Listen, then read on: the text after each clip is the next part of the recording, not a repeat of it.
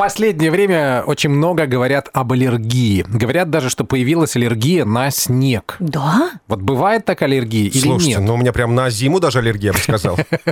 Но давайте все выяснять. На связи с нами сейчас доктор медицинских наук, профессор Башкирского государственного медицинского университета, ведущий аллерголог-иммунолог нашей республики Резида Мансафовна Файзулина. Резида Мансафовна, доброе утро. Доброе. Доброе утро, дорогие. Бывает ли аллергия на снег или это миф? Да, действительно, бывает аллергия на холод. А это в виде холодной воды, Мгм. снега, ветер холодный. То есть э, везде, где низкая температура, да, бывает такая аллергия. А как она проявляется? Вот какие симптомы, чтобы понять? Вот покраснение щек бывает у детей, знаете, такие красные щеки после улицы, прям бордовые, пунцовые. Просто пунцовые щечки и здоровый румянец после холода, это, наверное, нормально. Но когда мы имеем э, аллергию и говорим об аллергии, то тогда чаще возникают такие проявления в виде крапивности, как будто бы, э, ну, представляете, да, как Мгм. крапиву ужалит, Ага. если, в общем-то, э, коснешься крапивы. А, вот такие же высыпания.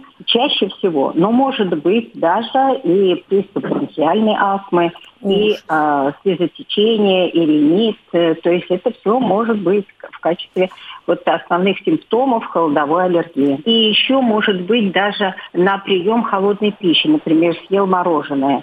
Не, здесь аллергия не на молоко, а именно на холодную температуру. И это, конечно, очень серьезно и может даже быть анафилактический шок. Ой, как страшно.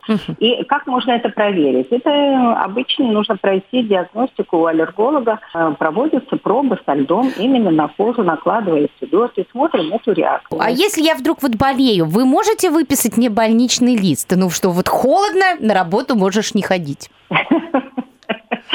Если острая реакция и очень выраженная, о которых я говорила, тех симптомов, о которых я говорила, то да, конечно, на э, несколько дней э, пациент может и, и отлежаться дома, потому что нужно пролечиться и прийти в себя. И, Резида Мансафовна, последний вопрос. Вот дать надежду людям. Это лечится? Ну, а если это истинная аллергия, то, конечно, это меры профилактики в первую очередь. Мгм. Это одежда соответствующая, образ жизни э, и так далее. Но причинами вот этих вот э, проявлений может быть множество различных факторов. И стрессы, и переутомление, и э, инфекция, и какие-то аутоиммунные э, изменения в организме. То есть нужно, конечно, пройти обследование. Понятно. Конечно, это да, можно разобраться, можно полечить, это однозначно.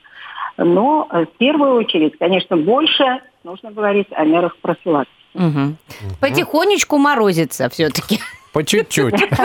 Привыкать к холоду. Да, да, правильно вы говорите. Я напомню, что мы сейчас говорили с ведущим аллергологом нашей республики Резидой Мансафовной Файзулиной. Резида Мансафовна, будьте здоровы! Да, до новых встреч. Всего доброго.